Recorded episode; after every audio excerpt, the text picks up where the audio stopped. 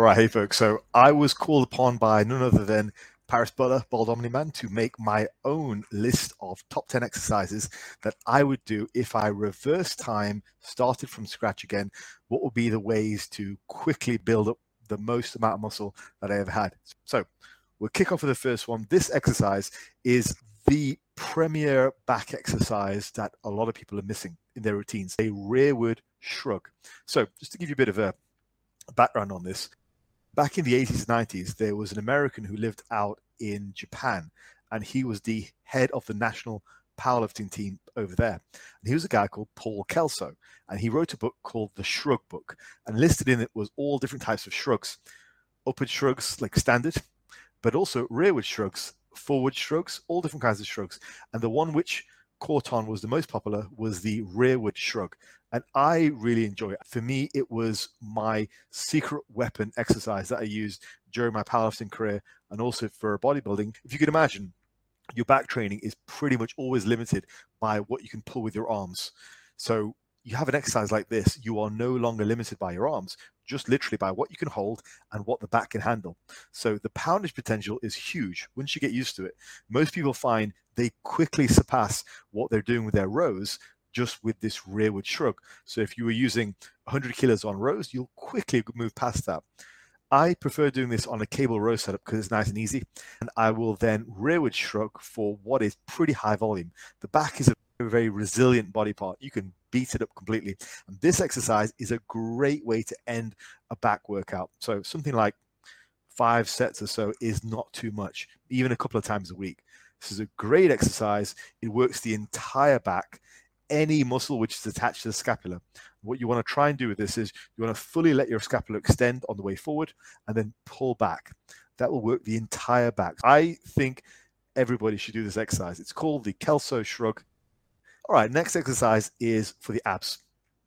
The premier exercise that built my abs the most was cable crunch. I think this is probably close to the only exercise you'll ever need for the abs, aside from just squats, deadlifts, and other isometric exercises. It's a fantastic exercise. However, it is contingent on you being able to flex your spine. A lot of people have difficulty with that. A lot of people will just bend over at the hip. You must perform spinal flexion. That is the way this exercise works.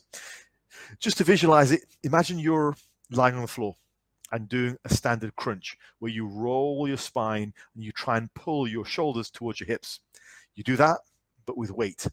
And if you can't get the hang of it, start lighter. Get the hang of the spinal flexion. Okay, next is hamstrings. Leg curls for me was a superb addition, and I still like to do them for high volume and multiple times a week if I can.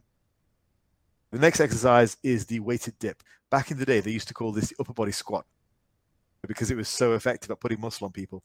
I don't know how true that is for everyone, but for me, it certainly was. I stalled on the bench press in the early years. So I stalled at a 200 pound bench. And at the time, I was squatting 350, deadlifting 500. So the bench was way behind.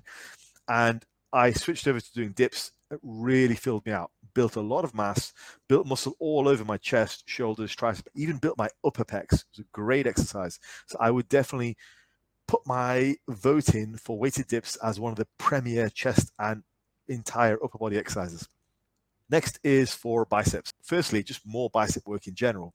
But secondly, this specific exercise, which is a fantastic exercise, you can call it a Bayesian curl. So basically, you curl by standing just directly in front of the weights, letting your arms extend backwards, your elbows behind your body, and then curling up while keeping your arms stationary and locked behind you. It's a great exercise. And because it's done with cables, the stress is very much evenly spaced across the movement.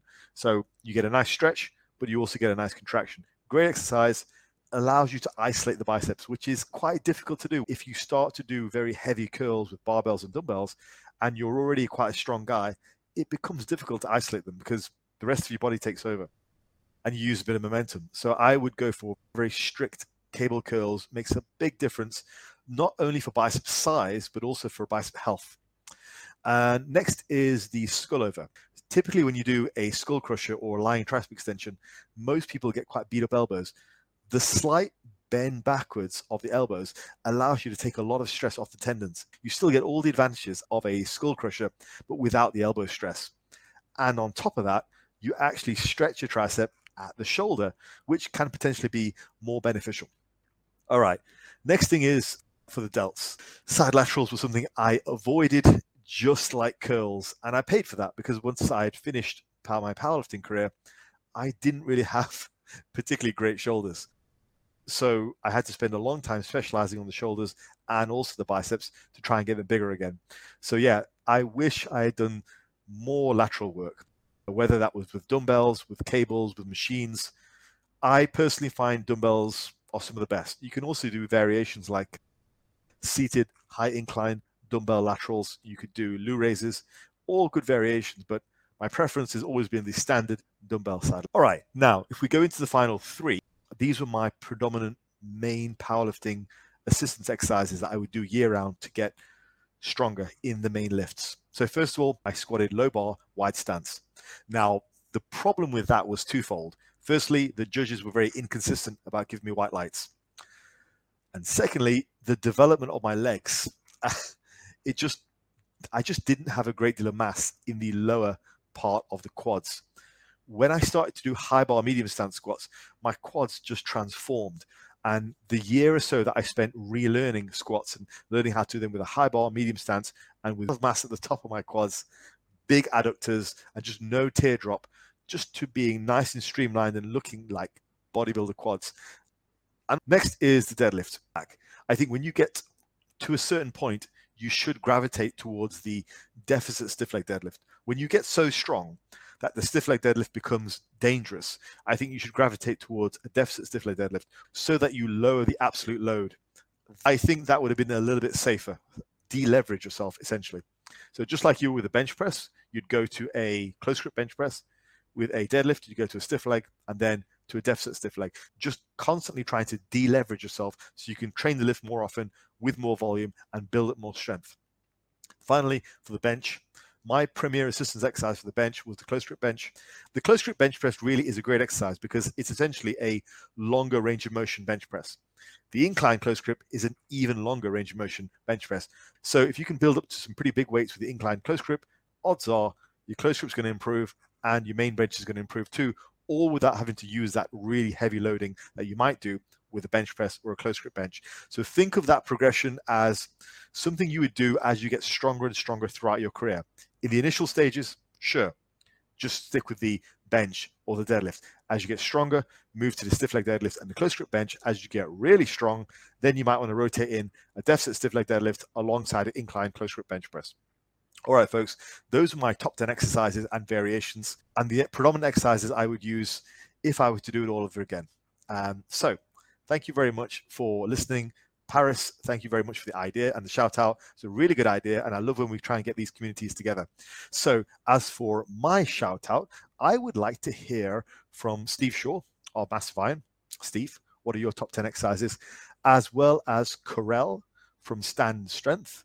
And also, I would like to hear from Landon from Basement Bodybuilding. We've already heard from Freaky D, and we've heard from a few others. So we'll go with those guys and hopefully we'll have a nice community answer. So take care, everyone. Have a great week.